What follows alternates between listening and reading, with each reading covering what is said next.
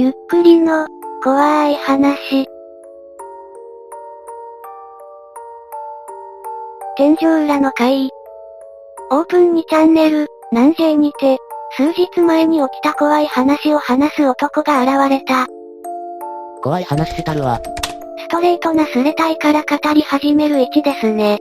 わいこの前引っ越したんやが、引っ越してからずっと屋根裏から音がするんや。バルサンタいたのに生き物おるんやな表屋根裏見てみたらボロボロの人形が置いてあったんや。あとなんかコップとか皿とか。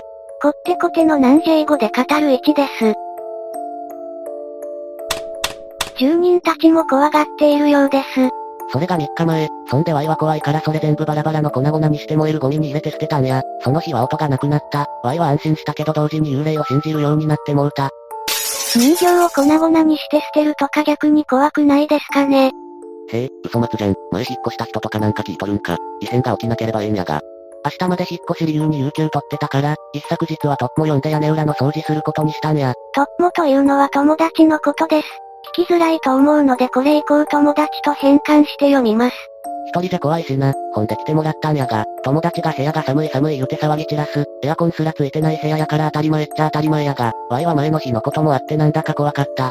ほんで釣りとかで使うヘッドライトつけて屋根裏二人して登ったわけやが、埃臭いのなんの、虫の死骸もいっぱいあるし、なんか干からびたチクチクのやつとか毛とかも散らばっててワイはいよいよ恐怖してた。でも友達がおるから安心や思って掃除してたんや。ほんで雑巾真っ黒になったから洗ってきて言うてワイが一人残って屋根裏掃除してたわけやが、なんやらギシギシ音がするし怖いからこそこそやってたんや。でも最初は自分と友達の動きできしんでるんか思ったけど、動きやめても聞こえるんや。友達は下行ってておらんはずやし絶対屋根裏なんかおるって思って震えてたら、不意に出入り口から風がヒュって吹いた。ひえー言いながら屋根裏速攻で出て泣きながらあとは友達にお願いしたんや。普通に怖くて草、これ今書いてるんか。寝カフェでぬくぬくしながら書いとる。こんな夜中にわざわざ寝カフェ、妙だな。家から逃げ出したんやろ。ってことは幽霊に負けたんですかね。友達は笑いながら掃除してくれてたんやけど、掃除終わりにワイになんかを投げつけてきた。そういういたずら俺には期間から笑いとか言いながらな、野球民特有のキャッチ技術で顔面キャッチしたワイが拾い上げたのは人形やった。ボロボロの人形や、ワイはいよいよ小便ちびり出した。この下のゆるさはさすがの野球民ですわ。野球民は変な人ばっかですね。Y が最初に捨てたんは青い服のハゲやったけど、友達が投げつけてきたんは赤い服のボサボサ髪やった。被爆者の人形をマイルドにした感じ。Y は友達引っ叩いた後それもバラバラにして燃えるゴミの袋にぶち込んだ。ゴミの日はまだやから家に置いとくしかなかった。Y は友達にお泊まり要求したけど断られた。バラバラにして捨てるメンタルはあるのか。そんで怖いから夜中まで起きてて、なんもなさそうやから寝ようとしたんや。そしたら廊下からギシギシ聞こえる。普通の完成ならやなりかな、で片付けられるんやがワイは怖さに支配されてたから泣きながら部屋に閉じこもって好きなバンドの曲流してた。そしたら音は聞こえへんからな。それで一昨日は寝られたわけや。で昨日や、昨日朝起きてリビング行ったらコップが2、3個割れてた。あんまり話に関係ないけどワイはラブライブのチカちゃんってキャラが大好きで、それのコップも割れてた。ワイは恐怖もあったけど大金叩いてやっと手に入れたチカちゃんのコップが割られた怒りの方が大きくて、何を思ったかその日は徹底抗戦したろ。って気になってたんや。傷つけられた二次元嫁の復讐ですね。ゴーストバスターズ、戦争だろうが、チカちゃんのコップ割られたら、戦争だろうが。そんなに高いのかそのコップ。とりあえず博多の塩とか黒霧島とか聞きそうなの家にあったからそれ家中に撒き散らしながら、てめえ許さへんからな、ワイの家やぞ、ぶっ殺すぞ、って叫んで抵抗した。屋根裏が住処やと思ったからそこに塩撒き散らして、音楽大音量で流しながら、お前の居場所なんてない。って叫んで屋根裏のありとあらゆるところに酒吹いたり拳を見舞いしたんや。気違いの所業です。人体でやっちゃうあたり一致の狂気性が伺えるな。一致の方が悪霊やんけ。人体なのに塩と酒まき散らすのはやばい。音楽大音量だけはやめとけ。音量だけに。人体であることを考えるあたり音 J 民は常識がありますね。意外です。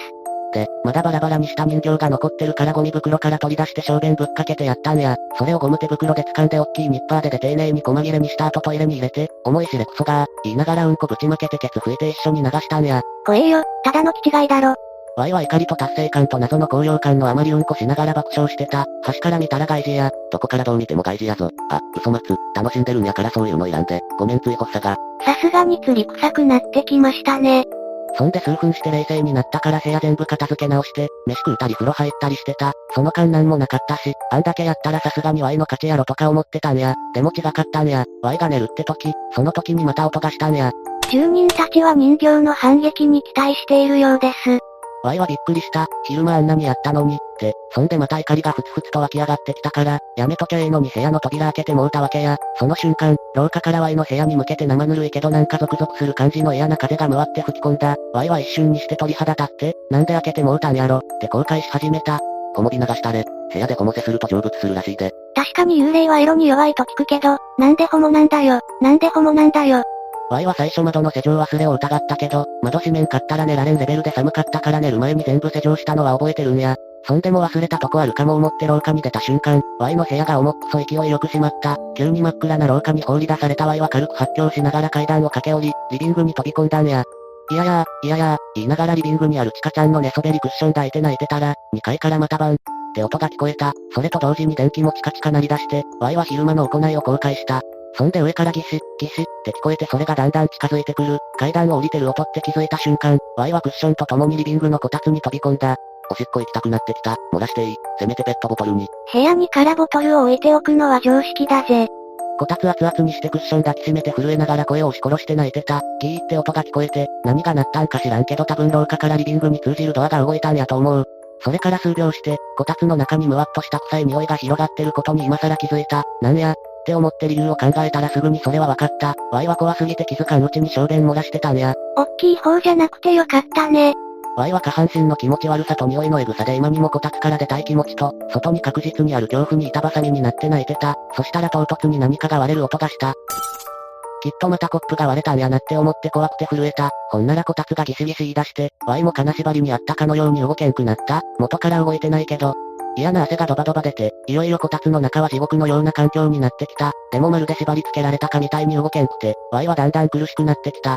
なんでこんなことするんや、俺が何したんや。って思ったけど思い当たる節がありすぎて Y は死を覚悟した。苦しくてヒューヒュー言いながら自分が変死体で見つかった時のニュース妄想して気を保ってた。